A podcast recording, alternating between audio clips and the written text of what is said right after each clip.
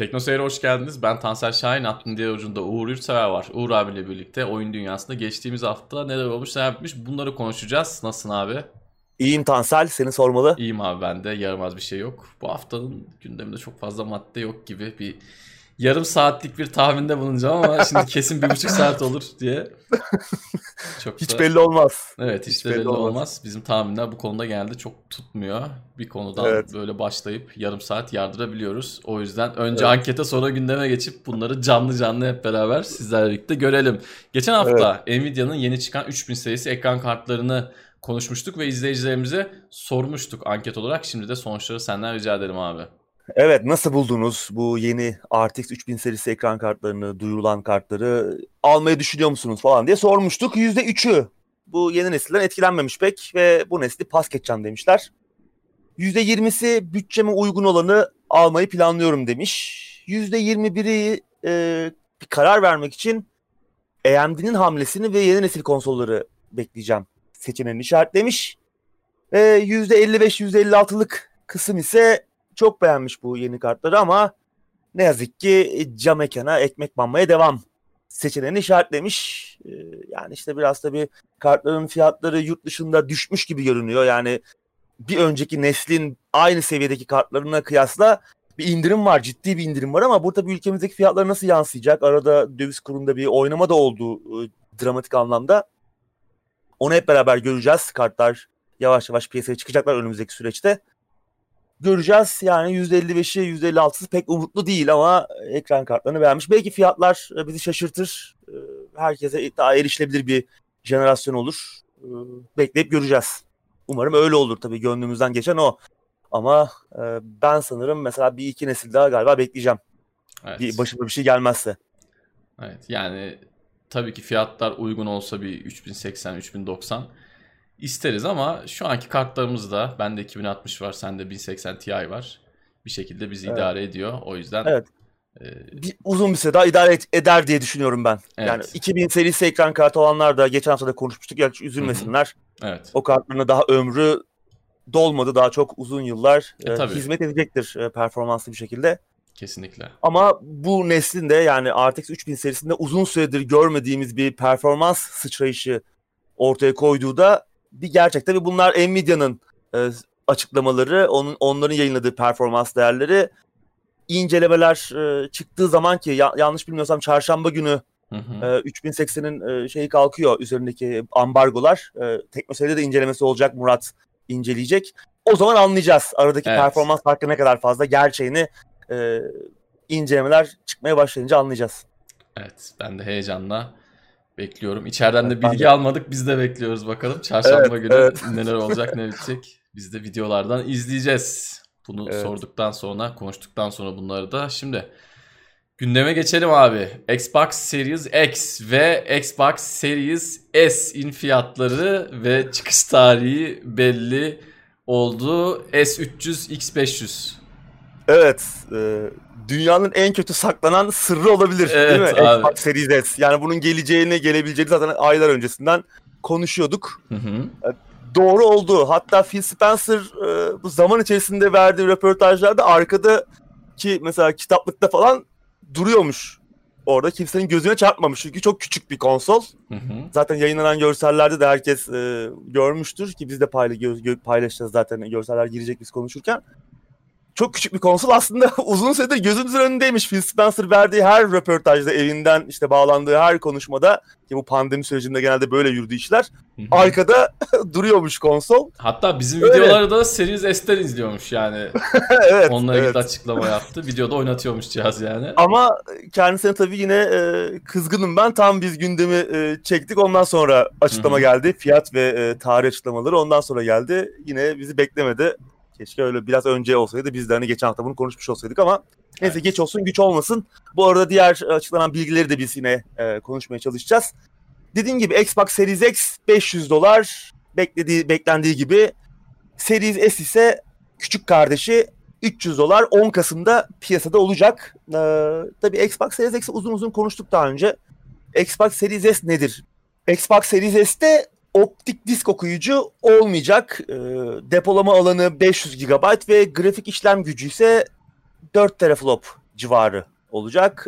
Bir karşılaştırma olsun diye söyleyelim. Xbox One X'in 6, PlayStation 4 Pro'nun da 4.2 teraflop civarıydı grafik işlem güçleri. Tabii ki teraflop her şey demek değil ama Xbox Series X'in 12 teraflop gücünde olduğunu düşünürsek Xbox Series S'in oldukça güçsüz olacağını tahmin etmek zor değil. Bu arada isimler de yani böyle tekerlemeye dönüştü. Rezillik. Söylemek de arka arkaya söylemek özellikle bayağı zor. Benim evet. için özellikle. Rahmetli Zeki Müren olsa yani tek seferde yapar ama biz... Evet biz zorlanıyoruz.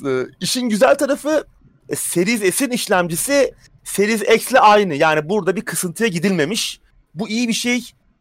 Çünkü mevcut nesilde işte Xbox One X işlemcinin bir dar boğaz yarattığı bir gerçek. Yani oyunların daha yüksek kare oranlarına çıkamamasında biraz işlemcinin ket vurduğu söyleniyor. Burada o tarz bir dar boğazdan bahsedemeyeceğiz ama işte grafik işlem gücü biraz daha düşük One X'e kıyasla. Tabii ki arada başka birçok değişken var. Aslında sadece teraflop gücüyle ölçülmüyor bu işler. Hani yani işte render teknikleri falan da daha da iyileşti. Daha aslında verimli hale geldi AMD'nin mimarisi de. O yüzden çok da onunla kıyaslamamak lazım. Testler çıkıp gördüğümüz zaman aslında bir karar varacağız. Digital Foundry gibi çok detaylı testler yapan konsolları işte frame time'ına kadar hani sadece kare oranı değil artık saniyede o saniyedeki karenin nasıl dağıldığına kadar testlerini yapan çok detaylı testler yapan kanallar var. Oralardan bakacağız hangisi daha iyi, hangisi daha verimli çalışıyor diye. Bunun dışında tabii ki yine Series S'in depolaması yine hızlı olacak. Yani Series X'teki gibi aynı veri yolunu kullanıyor. Benzer hızlı olacak ama tabii ki daha düşük bir şey. 500 GB biraz kısıtlı bir depolama alanı. 10 GB belleği var. Yine bu konsolun o da iyi. Yani bellek sıkıntısı da yaşamayacaktır diye tahmin ediyorum. En azından bu nesilde bu neslin ötesine geçmişler. Hı hı. Sadece grafik işlem departmanı biraz zayıf. Zaten Microsoft da bu konsolun 1440p 60 FPS odaklı olduğunu söylüyor. Umarım bu Minecraft'ta değildir. muhtemelen Minecraft'ta çünkü hani örnek olarak söylüyorum Minecraft'ta muhtemelen birçok büyük ölçekli AAA oyunda 60 FPS gibi kare oranlarını görmemiz zor olacak. Mesela Assassin's Creed Valhalla 1440-60 FPS'e ulaşılması çok mümkün görünmüyor bence. Bence de. Çünkü Series X'te bile 60 FPS'de çalışmayacak oyun. 4K 30 FPS'de çalışacak. Yani 60 FPS biraz ulaşılması zor. Özellikle böyle bir işlem gücüne kıyasla ama yine bazı oyunlarda birçok indie oyunda veya daha ufak ölçekli oyunlarda tutturulabilir. Tabii bu arada bazı oyunların çıkış tarihleri de bu yeni konsolların çıkış tarihlerine göre yeniden ayarlandı. İşte bunlardan biri Assassin's Creed Valhalla bir hafta geriye alındı çıkış tarihi. 10 Kasım'da piyasada olacak. Bunun yanında 4-5 zaten ertelene kendisini konsolların çıkışına yaklaştırmıştı. O da yine konsolların çıkışıyla beraber, yeni Xbox'ların çıkışıyla beraber piyasada olacak. Bunun yanında Gears Tactics bu yılın en iyi oyunlarından biriydi. Onu da ufak bir değerlendirmesini yapmıştık gündemlerin birinde. O da yine yeni Xbox'ların çıkış oyunlarından biri olacak. Zaten uzun süredir konuşuyoruz. Bu jenerasyon konsolların, bu yeni jenerasyon konsolların çok güçlü çıkış kütüphaneleri olmayacak. Evet. Bizi böyle bir an hemen konsol almayı ikna edecek kütüphaneleri olmayacağını zaten hep konuşmuştuk. Biraz öyle gibi tamam Cyberpunk 2077 falan olacak. O da çok büyük oyun bu ama bütün platformlarda var. Hani konsollara özel bir şey göremeyeceğiz gibi. Yani henüz böyle ikna edici bir hareket yok bence konsol tarafında. PlayStation 5 tarafında zaten henüz bir şey göremedik yine. Orada fiyat da belli değil, çıkış tarihi de belli değil. Onunla ilgili ufak bir duyurumuz olacak birazdan. Hı hı. Yani kesin kararı yine konsollar çıktıktan sonra vereceğiz dediğim gibi. Geri uyumluluk konusu bu arada da yine tabii Xbox'ın en iyi olduğu konulardan biri. Microsoft çok önem veriyor geri uyumluluğa. Bu yeni konsollar da fi tarihine kadar birçok Xbox oyununu çalıştıracak. Evet. Hatta Xbox One X'te özel geliştirmeler de var. Birçok eski oyunda işte 4K desteğidir, HDR desteği gibi yüksek kare hızları gibi iyileştirmeler var Xbox One X için şu an. Bu Series S ne yazık ki Xbox One X'teki iyileştirmeleri içermeyecekmiş. Kendine has başka iyileştirmeler olacakmış. Yani burada anladığımız kadarıyla One X kadar güçlü değil gerçekten Xbox Series S. Burada da bir garip durum oluyor. Hani eski nesil konsol, yeni nesil konsoldan daha hızlı. Bir süre sonra, 1-2 yıl sonra Xbox One için desteği kestiği zaman Microsoft, yani bunun 1-2 sene daha devam edeceğini söylemişlerdi ama bir süre sonra kesecekler. Sonra ne olacak? Daha güçlü bir konsol emekliye mi ayrılacak? Tabii bir noktada emekli ayrılması lazım çünkü depolama hızı yavaş. Bu yeni nesil konsolların en büyük gücü, en büyük silahlarından biri depolama hızının, o gerçek zamanlı veri akışının çok daha verimli olarak halledilecek olması. Bir soru işareti var Microsoft tarafında. Nasıl olacağını zaman içinde göreceğiz. Series S yani daha erişilebilir bir konsol olmuş ama bu ki hafta arasında bazı geliştiricilerden de yorumlar vardı. Mesela Remedy'den bir geliştiricinin bir yorumu vardı. Yani bir tüketici için çok güzel bir seçenek ama bir geliştirici için işleri biraz karışık hale getirebilir. Yani çok oyunlarını ölçekleme konusunda problemler yaşayabilirler. Bir o konsola, bir bu konsola, bir öbürüne. Yani konsollar iyice kendilerini PC'ye benzetti.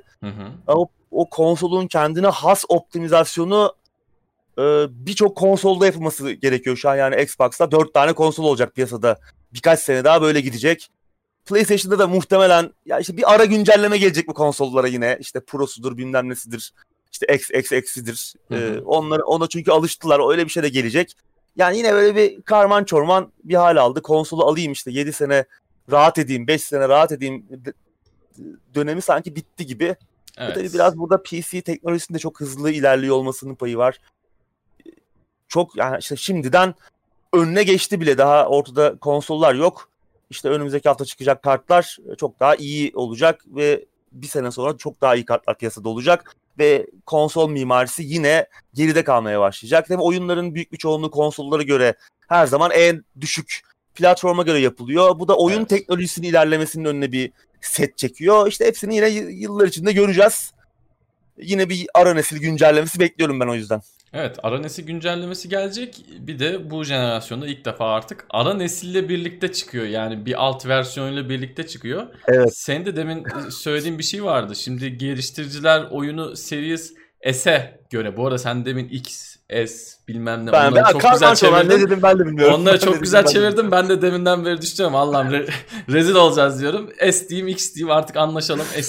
Şimdi adamlar oyunu S'e göre yapacağı için X'ten de bir şeyler kırpılacak. Yani bunu biz farkına varmayacağız ama adam oyuna atıyorum işte Cyberpunk 2077 2 çıktığında adam oyuna ekstradan bir şeyler daha ekleyebilecekken bunun S'te de çalışmasını düşünüp eklemeyecek. Ya da belki oyunlar X'e özel şimdi sadece görsel olarak daha iyi gözükecek ama birkaç sene sonra belki X'te başka özellikler de olacak. Adam belki diyecek ki multiplayer'daki bilmem ne kısmı sadece X'te olacak diyecek. Bunlar da olabilir. Yani bunlar da çok uzak ihtimal değil.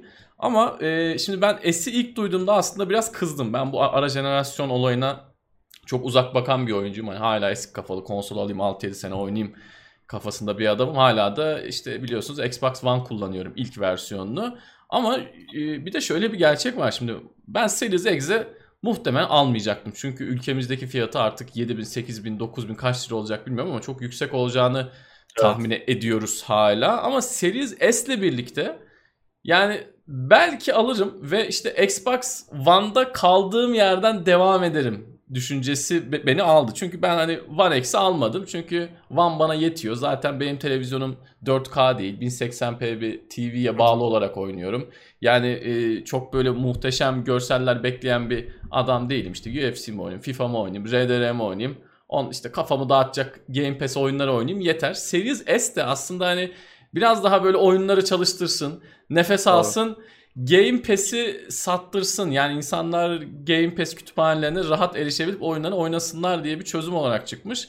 En başta hoşuma gitmese de ben sonradan Series S'e biraz böyle kafam yatmaya başladı. Özellikle Türkiye'de yaşayan bir insan olarak bu döviz kurlarıyla, bu vergilerle birlikte Series S biraz bana yakın gözükmeye başladı. Valla çıktığı gibi değil de belki bir süre sonra alıp Game Pass macerama devam ederim. Benim için Xbox'ı son yıllarda ayakta tutan en önemli şey Game Pass'ti. Game Pass Ultimate alıyorum. Keyfime bakıyorum. Ben PC'de oynuyorum. Hem PC'de hem konsolda. Evet, benden kralı yok. Keyfime bakıyorum. Series S de yani bunu alın diyor Microsoft. Bir de Game Pass'inizi alın. Ben size oyunları da yapacağım. Paso Studio'da alıyoruz. Başka haberler de var. Onlardan da bahsedeceğiz. Yani Game Pass büyümeye devam ediyor. Game Pass çalıştırabilecek bir cihaz olarak olmuş. Bakalım. Evet, yani tüketiciler için evet, çok güzel bir şey tabii yani. Daha erişilebilir bir konsol. Yine kesinlikle güçlü. Hı-hı. Yani güçsüz yine bütün o yeni nesildeki iyileştirmeleri de içeriyor. Evet. Ama işte depolama alanı biraz zayıf. İşte depolamayı yükseltmeye çalışsan yine maliyetli olmaya başlayacak. Konsol bu sefer ekonomik bir konsol olmaktan çıkacak. Doğru. Orada bakalım zaman içerisinde göreceğiz işte. Yani şu an konsollara çıkmamışken hı-hı, çok bir şey söylemek de doğru değil ama ben de yani çok olumsuz görmüyorum ama işte One X'le olan durumu ne olacak? Yani One X daha hı, güçlü bir konsol ama bir noktadan sonra emekliye ayrılmak durumunda kalacak. Orada bir soru işareti var. Çünkü acaba şey olur mu yani One X diye bir konsolumuz var bizim ve bu çok güçlü bir konsol. Onu piyasada tutmak için bu işte daha hızlı depolama kullanabilecek oyunların gelmesini geciktirir mi? Oyunların ona yönelik oyunların geliştirilmesini geciktirir mi One X gibi bir konsolun varlığı? Microsoft sanki biraz böyle bir sürü konsolu piyasada tutarak biraz daha PlayStation 5'in de önünü kesmeye çalışıyor. Çünkü PlayStation Sony ne yaptı? Direkt bağlantıyı kesti. Yani bizim oyunlarımız PlayStation 4'le çalışmayacak diyerek hı hı, bir kenara bıraktı mevcut nesil konsolunu. Şimdi ne olacak? Yani PlayStation 5 oyunları yeni nesli aslında dibine kadar kullanacak. Tamam henüz bir şey göremedik ama öyle olmasını bekliyoruz. Açıklanan şeylere bakılırsa çünkü PlayStation 4'ü attılar bir kenara. İşte Xbox tarafı nasıl bunu idare edecek? Yakalayabilecek mi teknolojiyi, görsellik, teknik anlamda, oyun tasarımları anlamında? Göreceğiz. Evet. Bunları nerede göreceğiz tabii? Sony'nin yeni PlayStation etkinliği de çarşamba günü yapılacak. Buradan evet, hemen oraya da atlayalım abi. Evet, duyurdular. Muhtemelen Son Tango. Evet. Belki fiyat da açılanır belki. Çıkış tarihi açıklanabilir. İşte ön siparişler açılır. İnsanlar internet sitelerini çökertir. Olabilir. Yeni oyunlar da gösterilecek. Bir show yapacaklar. Bakalım. Bir God of War gelebilir mi acaba diye düşünüyorum. Çünkü Cory Balrog hafta arasında bir tweet attı. İşte intikam soğuk yenen bir yemektir falan gibi böyle bir şeyler attı. Bunu tabii herkes hemen bunun bir şekilde God of War'la bağlantılı olması gerekiyor ama bağlantıyı çıkaramıyorum gibi bir takım yorumlarda bulundular. 4'ü olabilir. Yapsınlar. 4'ü God of War 4 bekliyorum da hala. Hadi God of War 4'ü bekleme de oradan 4, devam 4. eder. Belki bir spin-off olabilir ama yani bir spin-off yapılması lazım bence. Bir indirilebilir bir oyun. Tam fiyat değil, $30-40 bandında eski oyunun kamera açısına sahip bir spin-off bence kesin olmalı. Yani evet, çünkü o iş yapar, o iş yapacak bir formül. Bence biraz da iterasyona gitmeliler bu konuda. Farklı oyunlar aynı markayı kullanarak farklı şeyler yapabilmeliler. Olabilir. Ya böyle 5 sene oyunlar arasında koymaktansa aynı markayı biraz daha sağabilirler. Herkes bunu yapıyor çünkü herkes sağıyor ve parayı götürüyor. Hı hı. Sizin de elinizde güzel markalar var, yapın farklı ama şeyler. Ama God of War zaten çok sağdılar eskiden ya. Yani PSP'ye, MSP'ye, işte PlayStation 3'e hani bir sürü farklı versiyon çıktı. 4'te evet, yine bir Call of Duty kadar sağlamadılar işte. Biraz evet, daha öyle. Her sene bir oyun demiyorum ama farklı mesela atıyorum bir action RPG Diablovari bir şey yapılabilir. Yani tamamen sadece Kratos olmasın ya, yani o evrende geçen başka işler de yapılabilir. Bir evren çünkü bu yani. Kratos'lu bir oyun yaparsın eski oyunlara benzeyen. Bilmiyorum, elinde marka var. Bir sürü marka var. Doğru. Sony'nin elinde. Bunları kullanabilirler. Çünkü şu an PlayStation 5 almak için de bir nedenimiz yok. Hı hı. Yani çıkışta hangi oyunlar olacak onu da bilmiyoruz. Bir Spider-Man'ın olacağını biliyoruz. Çıkış penceresi içerisinde Ratchet & Clank gelecek ama bunlar yeterli oyunlar değil. Yani iki çıkış oyunu yeterli değil. Daha fazlası gerekiyor. Bir büyük oyun lazım. Var bir tane var. Ben 2 madde sonra anlatacağım şimdi. Bir oyun tamam, geliyor. Hepsini hani evet, hem PlayStation 5'e aldıracak hem Series X'e evet, aldıracak. Ortalığı sallayacak diyorsun yani. Kesinlikle ikisini aynı anda aldıracak yani. Bakalım. Onlara da çıkıyor mu bilmiyorum ama neyse şimdi önden de spoiler vermiş olup böyle. Onunla ilgili benim bir haberim var. Öyle mi? Tamam, harika. Bu arada çarşamba günü bir canlı yayında olabilir. Nasıl olur? Onu bilgisi önceden verilir. Nasıl bir canlı olur mu? Onları da Tekno Seyir sosyali takip edin. Tekno Seyir sosyal medya hesaplarını takip edin. Oradan muhtemelen duyuracağız. Bakalım Sony neler duyuracak? Onu da hep beraber canlı göreceğiz. Evet, gider ayak son ve böyle yeni jenerasyondan bir oyun gösterirlerse ben hala bir olumlu düşünmeye çalışıyorum. Bak işte öyle bir şey olması, bu diyeceğimiz bir oyun iyi olur. Öyle bir şey olması lazım. Evet. Bir tane, en az bir tane. Yani bir tane de bana çok içime sinmiyor ama en az bir tane lazım. Evet, şu an bence olacaktır. Ya umarım Killzone mizan olmasın da. Yani öyle bir şey çıkarsa büyük hayal kırıklığına uğrarım. Killzone falan olmasın. Ya Killzone muhteşem bir seri. Yani sevmediğim için söylemiyorum ama artık yani PlayStation 4'teki versiyonunu gördük. Shadowfall korkunç bir işti. Bence olmasın yani. Guerrilla Games Horizon'a devam etsin. İşte bir God of War da olmaz gibi geliyor bana. Çok daha yakın tarihlerden hemen geliştirmeye başlamamışlardı oyun biter bitmez. Ki yeterli bir zaman da olduğu söylenemez. Belki bir Resistance olabilir. Ya bir farklı tarzda, farklı uzun süre görmediğimiz ve çok iyi görünen bir şey olmalı. Evet. Bakalım. Muhtemelen bu önceki etkinlikte gösteren oyunların da yenilenmiş halleri, yeni videolar falan göreceğiz muhtemelen. İşte Ratchet & Clank belki görürüz. Horizon'dan belki biraz daha fazla bir şeyler görürüz. Gran Turismo'dan biraz daha fazla bir şey görmeye ihtiyacımız var. O da ne zaman çıkacak onu da bilmiyoruz. Belki bir çıkış tarihi açıklanır bu oyunlardan birinin. İşte çıkış oyunu olduğu açıklanır. Bakalım göreceğiz hep beraber. Şu an itibariyle günümüz 14 Eylül itibariyle yeni jenerasyonun çıkış penceresi oldukça sönük gözüküyor. Yani evet, sen de demin söylediğin gibi çıkıp çarşıdan almamız için hiçbir sebep yok. Ya biz işte şu an iyimser olmaya çalışıyoruz. Yani bir şey çıksa da alsak ama yani olmuyor da bilir. Yani olmazsa da üzülmeyelim, bunu aylardır söylüyoruz zaten. Evet. Sıradaki böyle geçiyorum. EA Play ekstra bir ücret olmadan Game Pass'e geliyor ve Game Pass for PC zamlanıyor. Evet, EA Play Steam'in ardından Game Pass'e de geliyor. Game Pass Ultimate ve Game Pass PC. Herhangi bir ekstra ücret de olmayacak. Yani Game Pass'i aldığınız zaman EA Play'de içerisinde gelecek. Ancak bir başka haber, bu hafta Game Pass PC betadan çıkıyor. Tanıtım fiyatı 15 liraydı ülkemizde. O da muhtemelen 30 liraya yükselecek. Umarım Sony Türkiye gibi bir kur ayarlaması yapmazlar. Çünkü önümüze açılan oyun kütüphanesini düşününce 30 lira da hiç fena bir fiyat değil. Kesinlikle katılıyorum. Eskiden 30 liraydı zaten. Evet. Ama daha üzerine çıkarsa gittikçe şeyi düşebilir. Alınabilitesi düşebilir. 30 lira iyi fiyat olabilir. Umarım Sony Türkiye gibi işte bir kur düzenlemesi yapıyoruz ayağına yatmazlar. Ama işte bir yandan da bilemiyorum. Ben yaşadığım onca problemden sonra Game Pass PC'yi de böyle gönül rahatlığıyla önerememeye başladım.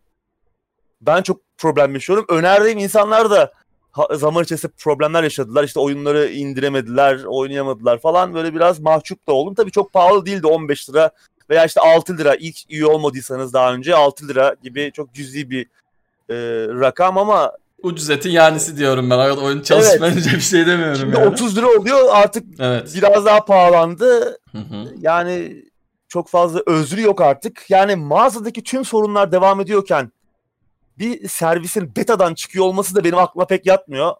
Umarım betadan çıkışıyla beraber şöyle büyük bir güncelleme gelir de bütün bu problemler kökünden çözülür. Ben hala yaşıyorum çünkü yani.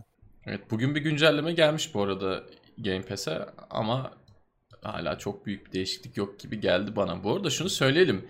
EA Play'in Game Pass'e eklenmesi bence bu tarz abonelik sistemleri için ufaktan bir milat olacak gibi. Burada da sanki kutuplaşmalar göreceğiz gibi. Game Pass zaten ilk günden beri bu oyun kütüphanesi için ne kadar agresif olduğunu gösteriyor. Hem bünyesindeki stüdyoların oyunlarını çıktığı gün Game Pass'e sunarak hem de bazı önemli oyunları kendi bünyesinde olmasa bile Game Pass'e doğrudan sunması ya da işte RDR2 gibi bir oyunu bile nispeten kısa bir sürede buraya getirmesi, bence bunlar harika şeyler. Bunun yanında EA, yani Electronic Arts'ı da ikna etmek çok kolay değildir. Bu adamlar da sonuçta bu işten para kazanma derdindeler. Hem PC tarafından hem PlayStation'da hem Xbox cephesinde abonelik sistemleriyle uğraşıyorlar.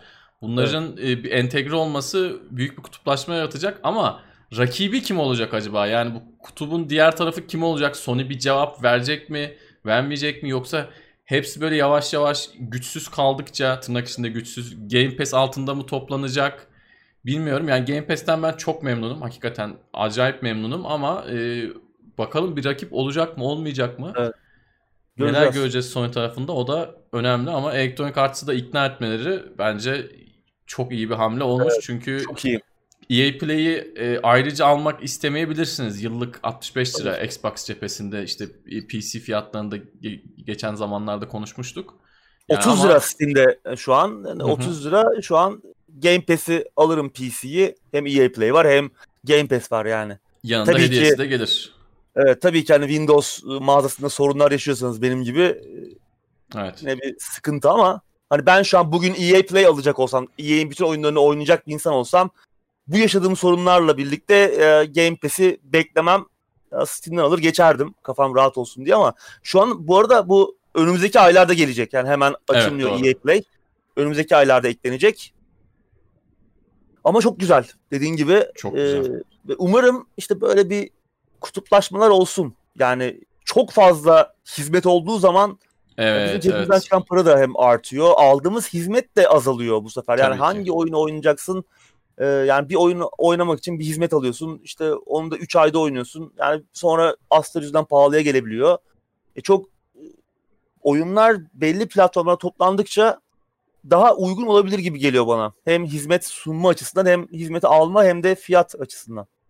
Bence de yani fiyatı gerekiyorsa biraz daha artsın. İşin içine Ubisoft oyunları da, yani Ubisoft örnek olarak biliyorum işte, Ubisoft oyunları da dahil olsun, EA'nin oyunları da dahil olsun, başka büyük isimlerin de oyunları dahil olsun. Evet. Ama hepsini ayrı ayrı verdiğimiz zaman hem bir sürü account karmaşası oluyor, hem işte kredi kartını bağladığımız bir sürü yer oluyor, hem daha fazla para ödemiş oluyoruz. Bunlar şu an bence unutuyorsun tabii ki.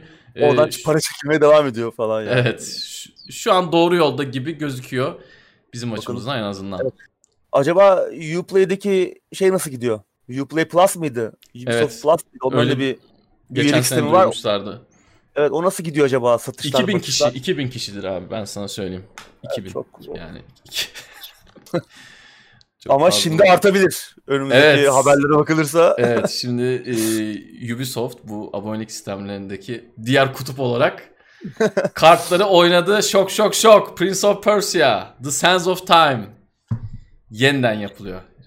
Evet. Geçen hafta Ubisoft Forward etkinliği vardı. 25-30 dakikalık bir etkinlik. Yine beklediğimiz oyunları göremediğimiz bir etkinlik oldu. Biz seninle 2 yıl aşkın süredir bir Prince of Persia duyurulsun, bir Splinter Cell duyurulsun diye her fırsatta konuşuyoruz. Yani Ubisoft konu açıldığı zaman Ubisoft'tan bir Prince gelsin diyoruz. E3 beklentilerimizi hep konuşuyoruz falan. Evet, bir Prince of Persia geliyor. Daha önceden bir VR oyunu duyurulmuştu. Sanki bizi böyle dinliyorlar, bizim gıcıklığımızı yapıyorlarmış gibi bir remake duyuruldu bu etkinlikte. Sands of Time. 2021'de geliyor. Sen demin dedin ya, yeni nesil aldıracak oyun. Bu oyun yeni nesile gelmiyor. Yani gelmiyor mu? Xbox One X'e gelmeyecek.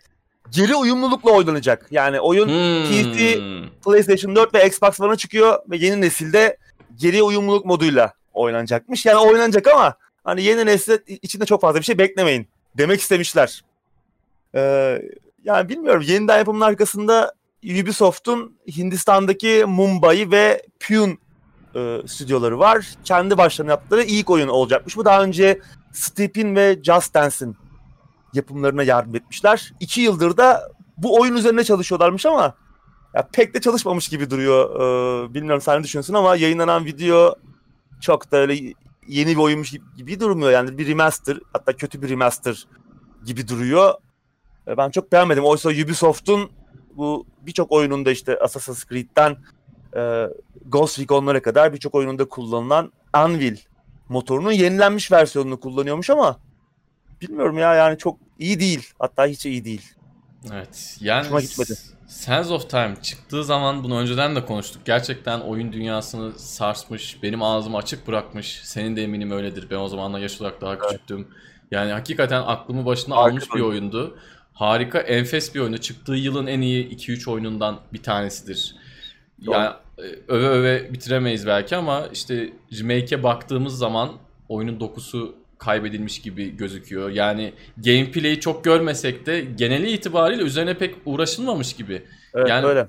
Bir de bu oyunda yani tema çok önemlidir. Şimdi bakıyorsun, duvarların rengi değişmiş. İşte birçok yerin rengi değişmiş. Yüzler, suratlar falan bir acayip olmuş. Ben daha geçen sene bu oyunu oynadım. Çok büyük keyifli oynadım. Tamam, hani yaşını biraz belli ediyor. Çok normal ama yine de oynarken gerçekten... Evet, ama yine oynarken çok keyif almadan oynayabiliyorsun. Bir de utanmadan işte ön sipariş verirseniz Prince'in klasik kostümünü de vereceğiz gibi falan. Yani... Eksik olmasınlar. Bilmiyorum, çok üzüldüm. Hakikaten çok üzüldüm yani. Evet, Prince'i yıllar sonra böyle mi görecektik? Remake'i bu adamların eline mi verdirecektik? Yani bilmiyorum. Evet. Yani bir açıklama yapmış geliştirici ekip, işte gelen tepkilerin ardından ya bu işte bizim verdiğimiz bir artistik tasarım tercihi, hani grafikler kötü değil, bu bizim artistik tasarımımız, sanat tasarımımız böyle. O zaman kendi oyununu olmamış. Yap abi yani sen olmamış. Sands of Time yani, üzerine benzetmeye çalışmışlar, olmamış. Yani yeni bir oyun gibi durmuyor. Yeni nesle yani bugünün oyunu gibi durmuyor. Çok iyi olmamış. Oysa işte yeni kamera, yeni dövüş mekanikleri falan eklemişler sözde ama hatta yine Yuri Lowenthal prens rolüyle geri dönüyor. Seslendirmeler yeniden yapılmış. İşte motion capture, hareket yakalama tekniği tekrar onlar da baştan yapılmış ama yani oyun pek de öyle görünmüyor. Belki daha fazlasını görürsek ikna olur muyuz? Biraz daha oynanış videoları görsek daha fazla, daha uzun, bilemiyorum ama yani şu an yayınlanan video hiç iyi değildi. Dediğim gibi beni de üzdü. Yeni bir oyun bekliyoruz biz zaten uzun süredir. Yani Assassin's Creed'dir gidiyor. Evet. Zaten işte Assassin's Creed'de bir nevi Prince of Persia'nın şey gibiydi yani, bunu bitiriyoruz, buna başlıyoruz. Evet. İşte Prince'ten çaldık biraz işte Tenchu arakladık. Bir oyunu, yeni bir oyun yaptık. Çatıda dolaşmalı Prince.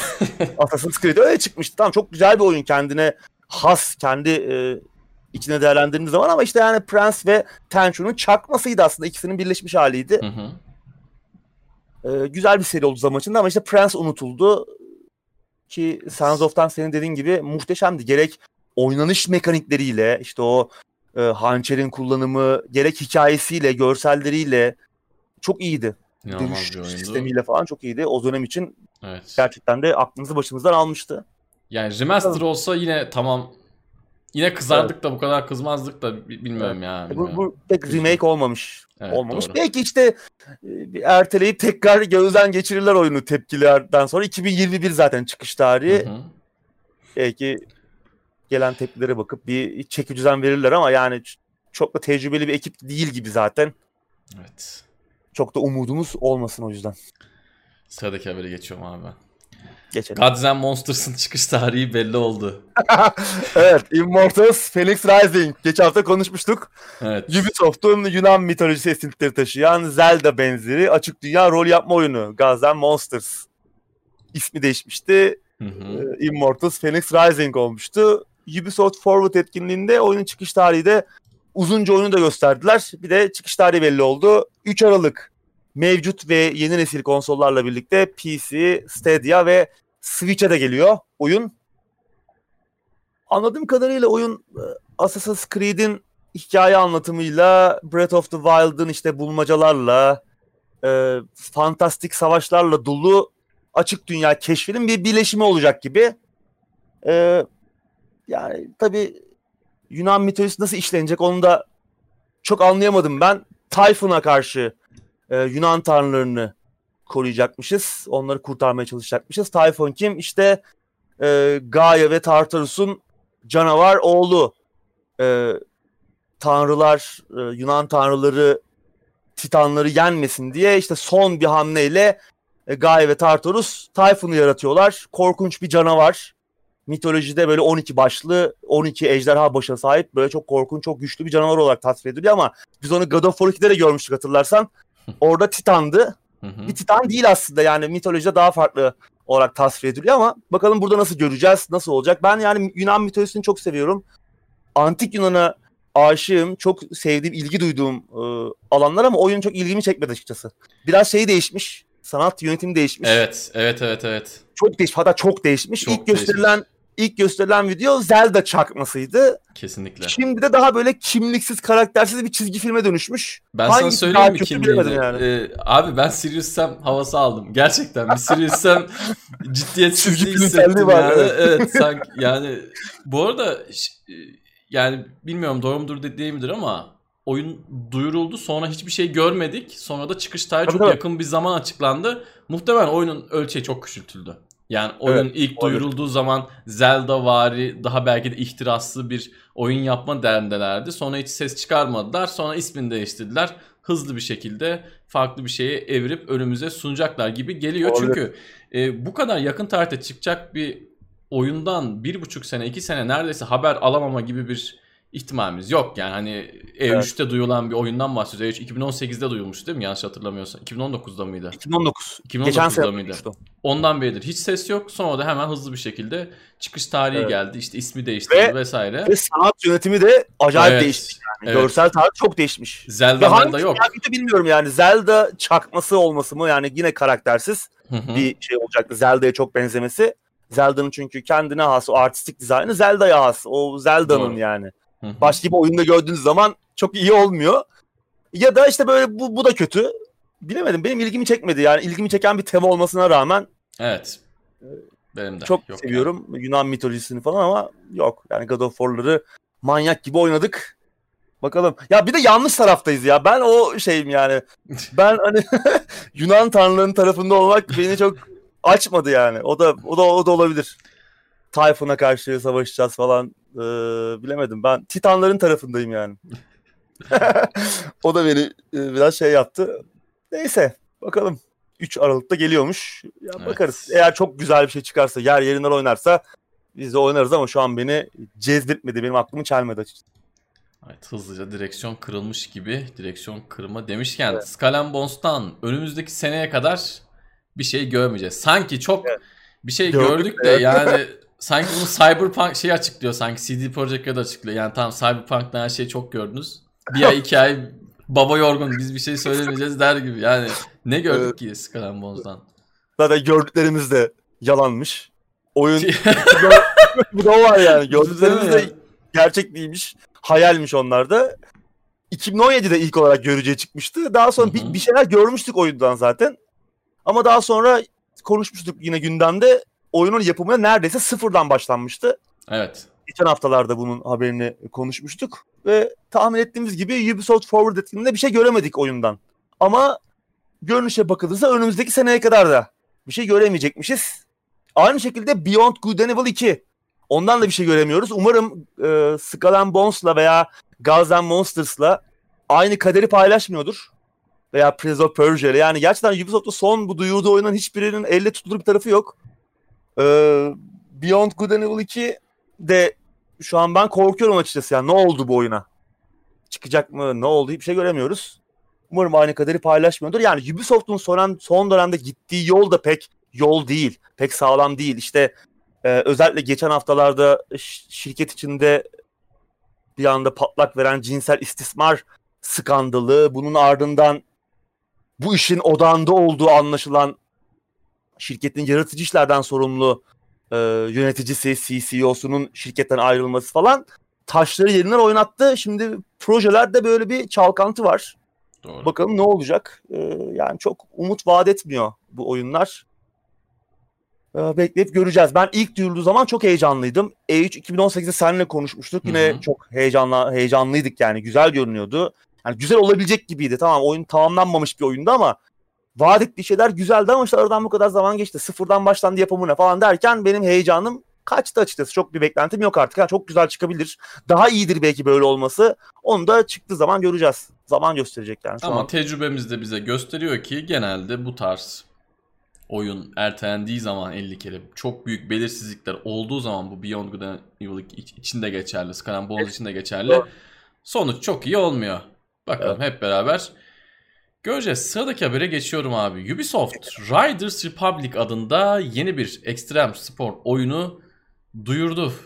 Evet, Amerika'nın farklı bölgelerindeki ulusal parklarda işte bisikletlerle, wingsuitlerle, snowboardlarla, kayak takımlarıyla falan yarışabileceğimiz açık dünya multiplayer odaklı, tek kişilik tarafı da olacak tabii ama yine multiplayer odaklı oyuna odaklanan bir açık dünya ekstrem spor oyunu. Bu da yine Ubisoft Forward etkinliğinde duyuruldu. 25 Şubat 2021'de de geliyor. Mevcut bir yeni nesil konsolunun yanında PC'ye de çıkıyor. Oyunu mevcut nesil konsollarda alırsak yeni nesil için de tekrar satın almamız gerekmeyecek. Otomatik olarak, ücretsiz olarak geçirebileceğiz yani. Yeni nesil konsollarda ve PC'de 50, Mevcut nesilde ise 20 kişiye kadar multiplayer desteği olacak. Bunun yanında dediğim gibi tek kişilik kariyer modu, co-op desteği falan da olacak oyunda. Bana böyle biraz Steep'in DNA'sını taşıyormuş gibi geldi. Sanki onun üzerine şekillendirilmiş bir oyun. Bakalım, şimdi bu tarz oyunlar tabii çok geniş kitlelere hitap etmiyor. Çok niş oyun türleri ki bir tarafta da yeni bir SSX oyunu bekleyen, EA'in efsane oyunu SSX bekleyen bir kitle var. Kemik bir kitle var. Sağlam bir kitle bu. Çok sayısı fazla olmasa da. Bu yüzden bu oyunu, çünkü SSX'ten yeni bir oyun, yeni bir SSX'ten umudumuz yok. EA unuttu SSX serisini. Bu yüzden işte bu oyunun yeni ve farklı içeriklerle sürekli canlı ve taze tutulması gerekecek. Bu kitleyi, bu SSX bekleyen kitleyi de cezbedebilmek, onları tutabilmek için, ama bilmiyorum bakalım bunu başarabilecekler mi? Başaramazlarsa yine Steam gibi 6 ay sonra Uplay'den ücretsiz verilir.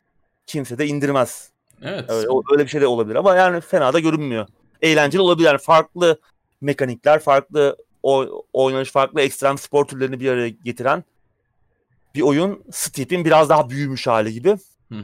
Burada şu önemli. Şimdi oyunun eğlenceli olması için biraz arcade olması lazım ki videodan gördüğümüz kadarıyla yani tam böyle bir gameplay trailer gibi değildi ama oldukça arcade gibi gözüküyor ama arcade demek tabii ki basit demek değildir ama ekstrem sporların o yaşatacağı heyecanı da sanki biraz böyle yani GTA San Andreas'ta jet sürmek gibi mi olacak acaba? Tamam, GTA San Andreas'ta jet sürmek çok keyiflidir. Kesinlikle itirazım yok. Terapi gibi bir şeydir ama yani acaba öyle bir his mi yaşatacak? Ben o bisikletli sekanslarda, o dağdan iniş sekanslarında falan böyle çok hani zorlanacağımızı hissetmedim. Yani gamepad'i alacaksın, arkana yaslanacaksın. Neredeyse yanlıya yanlıya ineceksin gibi hissettim. Belki de yanılıyorum ama burada çok tutturması çok zor bir denge var. Onu tuttururlarsa bence eğlenceli, güzel bir oyun olabilir. Bakalım nasıl bir formülle karşımıza çıkacaklar. Bu arada ben hemen izleyicilerimize bir şey sorayım. Anket olarak değil de eski Sims'lerde şey vardı. Sen şimdi SSX dedin ya, Sims 1'de şey vardı. Bilgisayardan SSX,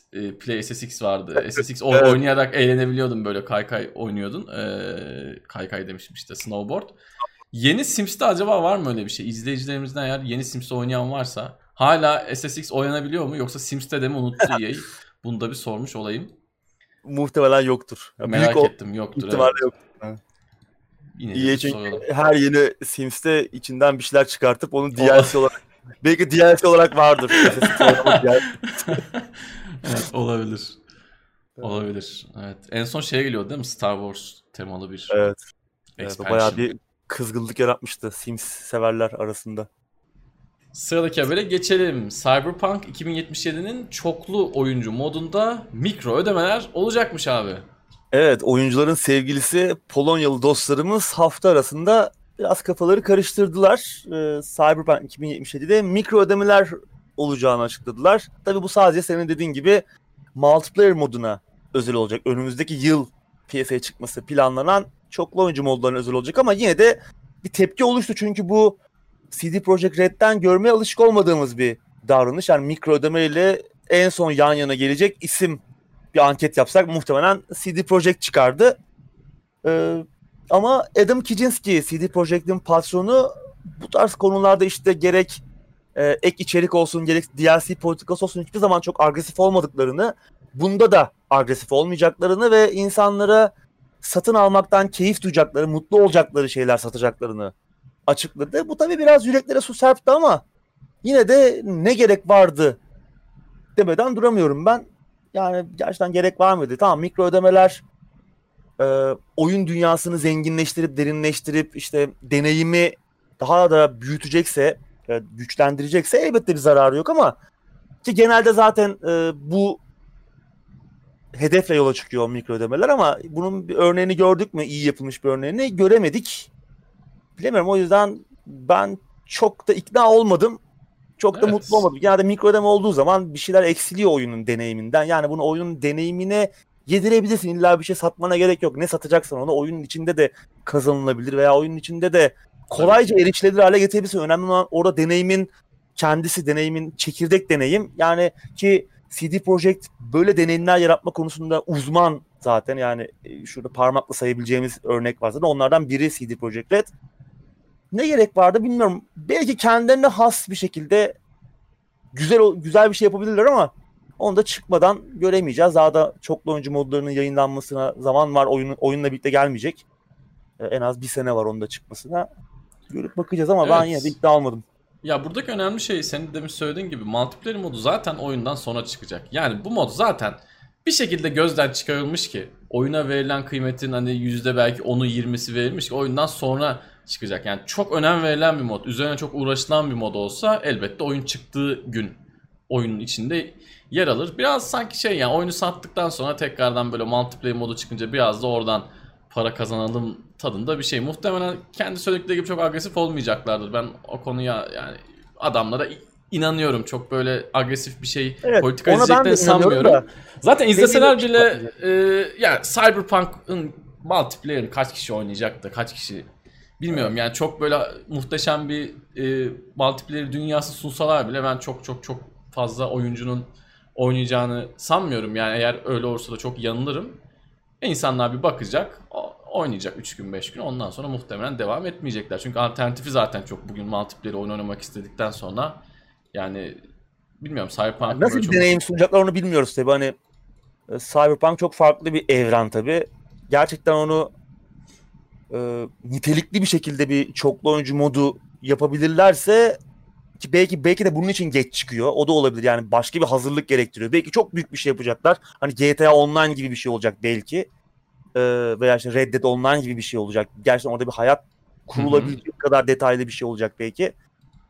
Onu hiçbir detay yok. Bilemiyoruz evet, yani. Evet. Yani ismine de bakıp ya CD Projekt yaparsa çok iyi yapar demek de çok doğru değil. Evet. Ben şeye pek inanmıyorum ama yani burada tabii bu da bir spekülasyonla ibaret ama yani çok kıymet verdikleri bir şey olsaydı oyunla evet, birlikte çıkardı. Yani hani yani gerek de yoktu zaten yani. Evet. Gerek bence de gerek yoktu ama hani çok şey verse, kıymet verse oyunla birlikte çıkarırlardı. Göreceğiz bakalım. Şu an bir şey söylemek tahmin başka bir küçük oyun yapın yani onu yapacağınıza. Ya başka bir evet, oyun yapın. Yani evet, çok gerekli miydi? Siz bari siz olmayın çoklu oyuncu modu tarafında. Evet. Başka oyunlar yapın abi. Sizin kendi uzmanlık alanınız zaten yeterince tabii, iyi. Yani siz parmakla gösterilen stüdyolardan birisiniz yani. Bilmiyorum bana da çok ikna etmedi zaten çoklu oyuncu modu. Yani muhtemelen oynayacağım ama çok güzel bir şey çıkarsa ama gerek de yoktu. Mikro ödemelere hiç gerek yoktu. Evet. Bakalım. Ama evet çok agresif olmazlar dediğin gibi. Yani ona inanıyorum ama işte deneyime bir şey katmıyor ki abi yani. Gördük doğru, mikro ödeme olsa ne olur olmasa. Oyunun içinde olsun o hayatı dünyayı kur. Hı. Bir şey satın almayalım yani. Ama dediğin gibi para kazanacaklar. Biraz da kazansınlar canım ne yapalım. Böyle kendi kendimizi yanlışlıyoruz falan. Counterlıyoruz direkt böyle şey yapıyoruz. Evet. Son habere geçiyorum abi. PlayStation 4'teki Control Deluxe Edition sahipleri kısa bir süreliğine Control Ultimate Edition sahibi oldu. Oyunun yayıncısı 505 Games'in yalanı da evet, böylece ortaya çıktı. Yani inanılmaz. Birkaç haftadır konuşuyoruz zaten. Mevcut nesilde kontrol sahibi olan oyuncular konsollarda, mevcut nesil konsollarda kontrol sahibi olan oyuncular yeni nesilde ne yapacaklar sorusu gündemi meşgul ediyor. Oyunun İtalyan mafyası kılıklı dağıtımcısı 505 Games yalnızca oyunun geçen hafta piyasaya çıkan Ultimate Edition'ın ücretsiz olarak yeni nesile geçeceğini açıklamıştı. Yani sen işte Control çıktığında Xbox'ı aldın veya işte bir hafta sonra aldın, iki hafta sonra aldın. Eğer elinde Ultimate Edition yoksa yeni nesilde Control oynamak için oyunu tekrar alman gerekiyor. Yani Control Ultimate Edition'ı satın alman gerekecek. Böyle garip bir durum ortaya çıkmıştı. Bunu zaten uzun konuşmuştuk. Ve hani demişti ki 505 Games yani teknik olarak mümkün değil. Oyunun Deluxe Edition'ını almış olsanız bile ki bu Deluxe Edition'da oyun var. Oyunun sonradan çıkan bütün genişleme paketleri var. Foundation ve Eve paketleri de var. Yani aslında Ultimate Edition'dan bir farkı yok içerik olarak. Aynı içerik. Ama bunu bile alsanız teknik olarak mümkün değil demişti. Yeniden almanız gerekiyor. Ama gel gör ki işte geçen hafta PlayStation sahipleri, PlayStation 4 sahipleri Ultimate Edition çıkar çıkmaz bir anda ellerindeki Deluxe Edition'ın Ultimate Edition'a dönüştüğünü gördüler. Otomatik olarak hiçbir şey yapmadan. Daha sonra bunu fark etti 505 Games ve ellerindeki Ultimate Edition'ı geri aldı. Durumu geriye çevirdi. Onların Ultimate Edition'ları gitti. Deluxe Edition oldu tekrar. Garip bir... Şu konuştuğumuz şeylere bak. O Edition, bu Edition, şu Edition. Lan oyunu evet, çıkarıyorsun. Bir de yeni jenerasyonu getirivereceksin ya. Bu yani... Evet. Korkunç ve Diyorlardı ki yani teknik olarak mümkün değil bunlar, başka oyunlar falan. Öyle ki achievement'ları yani başarımları, trofileri, kupaları bile aynı. Birebir aynı oyun. İnsanlar bunu da fark etmişler. Yani hani bir daha bize satın aldıracaksa oyun, tamam alalım abi. Alıyorum oyunu. Bari başka yeni başarımlar koy da yeniden oynamaya nedenimiz olsun. Onları ya da yapmaya çalışalım. Ya da delikanlı gibi söyle. Aynı. Ya da delikanlı gibi söyle. Yani kardeşim ben bir daha almanızı istiyorum da. Yani hani yeni konsol aldınız. Alın da. Gönlünüzden ne koparsa. İnanılmaz. Yani Kontrol gibi güzel bir oyunu ben bunlarla hatırlayacağım için çok üzülüyorum. Yani Kontrol çıktığında oynadığım, hatta işte konuştuk, RTX güzel gözüküyor dedik. Güzel de bir oyundu. Benim beklediğimden de, beklentim de çok çok çok üstünde çıktı. Benim ben de oyunun belli bir kısmına kadar hikayesine çok dikkat etmeden oynadım. Sonra oyunu yeniden oynamaya başladım ki hani en başta çok dediğim gibi ciddiye almamıştım. Yani çok güzel bir oyunu adamlar ne hale getirdiler ya. Şu konuştuğumuz şeylere bak 2-3 haftadır. Yani konuşulan mevzu da oyunu bir daha al, bir daha alma. Yani abi kaç kişi alacak? İlk günden beri söylüyorum. Yani kaç insanın daha yeniden bunu almasını bekliyorsunuz ya? Yani buradaki satış beklentiniz nedir? Yani değiyor mu Allah aşkına? İşte yayıncının önemi. Yani Remedy çok sevdiğimiz bir geliştirici ama işte gidiyorsun biriyle anlaşıyorsun. Kim bilir nasıl bir anlaşma yaptılar. Evet. Onun, o sözleşmenin, anlaşmanın detayları da bilmiyoruz ama günün sonunda böyle bir skandal ortaya çıkıyor. Yani benim uzun yıllardır gördüğüm en büyük yalanlardan biri, hani işte Epic Games'in patronu Tim Sweeney ile Gearbox'ın patronu Randy Pitchford'u bir yana ayırıyorum. Onların söylediği yalanları. Hani Randy Pitchford'un şeyini hatırlarsın yani. Alien Colonial Marines. Evet. Hani onları bir kenara ayırıyorum. Onları geçmek zor ama. Onlar huy. Onlar huy. Ya onlar alışmış. Onların mesleği o haline gelmiş. Bu korkunç bir şey ya. Yani inanılmaz, utanmaz bir yalan. Evet. Bu noktadan sonra, bu skandaldan sonra bence artık vermeleri lazım ya. Evet. Yine vermezlerse artık yani yuh. Diyecek bir şey yok. Artık verilebildiği de ortaya çıktı. Herkesinki otomatik olarak Ultimate Edition oldu abi. İnanılmaz ya. Bu şeye benziyor. Sony işte asla crossplay olmaz falan, teknik olarak mümkün değil diyordu. Hemen Fortnite'da bir gün bir uyandık. Xbox'la PlayStation beraber oynuyor. Hiçbir şey yapılmamış. Orada birinin galiba kıçı işte bir tuşa değdi. Açıldı crossplay. Hani olmazdı abi. Yani inanılmaz. Yalan. Yalan yani. İşine geldiği gibi davranıyor şirketler. 505 Games gibi böyle ufak çaplı, hani böyle bağımsız firmalarla çalışan bir Activision olsa tamam diyeceğim ki tamam yani bunu konuşmaya bile gerek yok. Yani Activision'ın iş modeli bu. İtirazla adamlar ne yapıyorsunuz abi? Abi evet ya, yani kimi örnek alıyorsunuz? Neyin derdindesiniz? Hakikaten kontrolü bunlarla almak beni üzüyor yani. Evet. Eminim Remedy de çok üzülüyordur bu olaylara. Yani adamlar ya, uğraşıp arada kaldı kaç adamlar, sene sonra bunları yaptı. Şimdi bir de yani herkes şeyi bilmek zorunda değil yani. İşte oyunu yapan insanlar ayrı, dağıtan insanlar ayrı. Adam bunları bilmek zorunda değil ki yani. Remedy'ye lanet okur, işte Max Payne'i yapan adamların işte bir tarafı kalkmış falan der yani, diyebilir yani adam bunlara. Haklıdır da yani, hakikaten oyunun adını kirletmeyi başardı. El birliğiyle tebrik ediyoruz. Bakalım haftaya veya ondan sonraki haftaya ne gibi skandalları konuşacağız bunlarla ilgili. Anket sormadık, anketimiz belli gibi.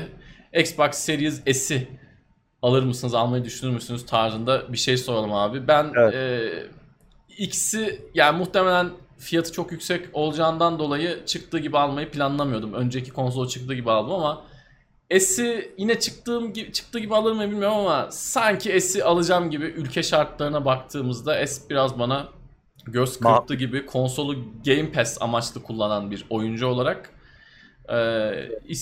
S işte neyse biraz daha makul gibi. Şu isimler de İsimler inanılmaz. Ara jenerasyon ne olacak abi bacım? Harbiden XXX o üçlü combo yapılacak mı yani? Ne olacak? Ara jenerasyon. Adamlar 1-2-3 de gitmeyelim diye neler yaptılar ya. Evet ya.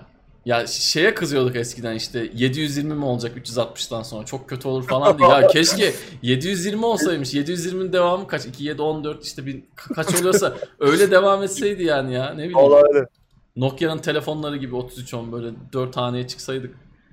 Böyle kötü olur yani. O da olurdu yani. Zaten işte Intel işlemci de öyle gidiyor. AMD de öyle gidecek gibi. Yani ekran kartları da alışığız yani öyle karışık sayılar ama bu böyle bir öyle bir böyle arka arkaya söylemesi zor. Tekerleme gibi bir hale geldi. Sen ama çok güzel söyledin. Ben yani montaj bittikten sonra o kısmı şey yapacağım yani. Series X diyorsun, Series S diyorsun, One X araya diyorsun. Araya One koydum.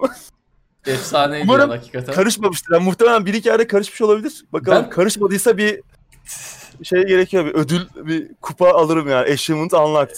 Evet, benim takip ettiğim kadarıyla, yani takip edebildiğim kadarıyla karışmadı ama bakalım tabii şimdi izleyince evet, ortaya çıkacak. Hayatımda yeni bir şey başarmış olacağım yani.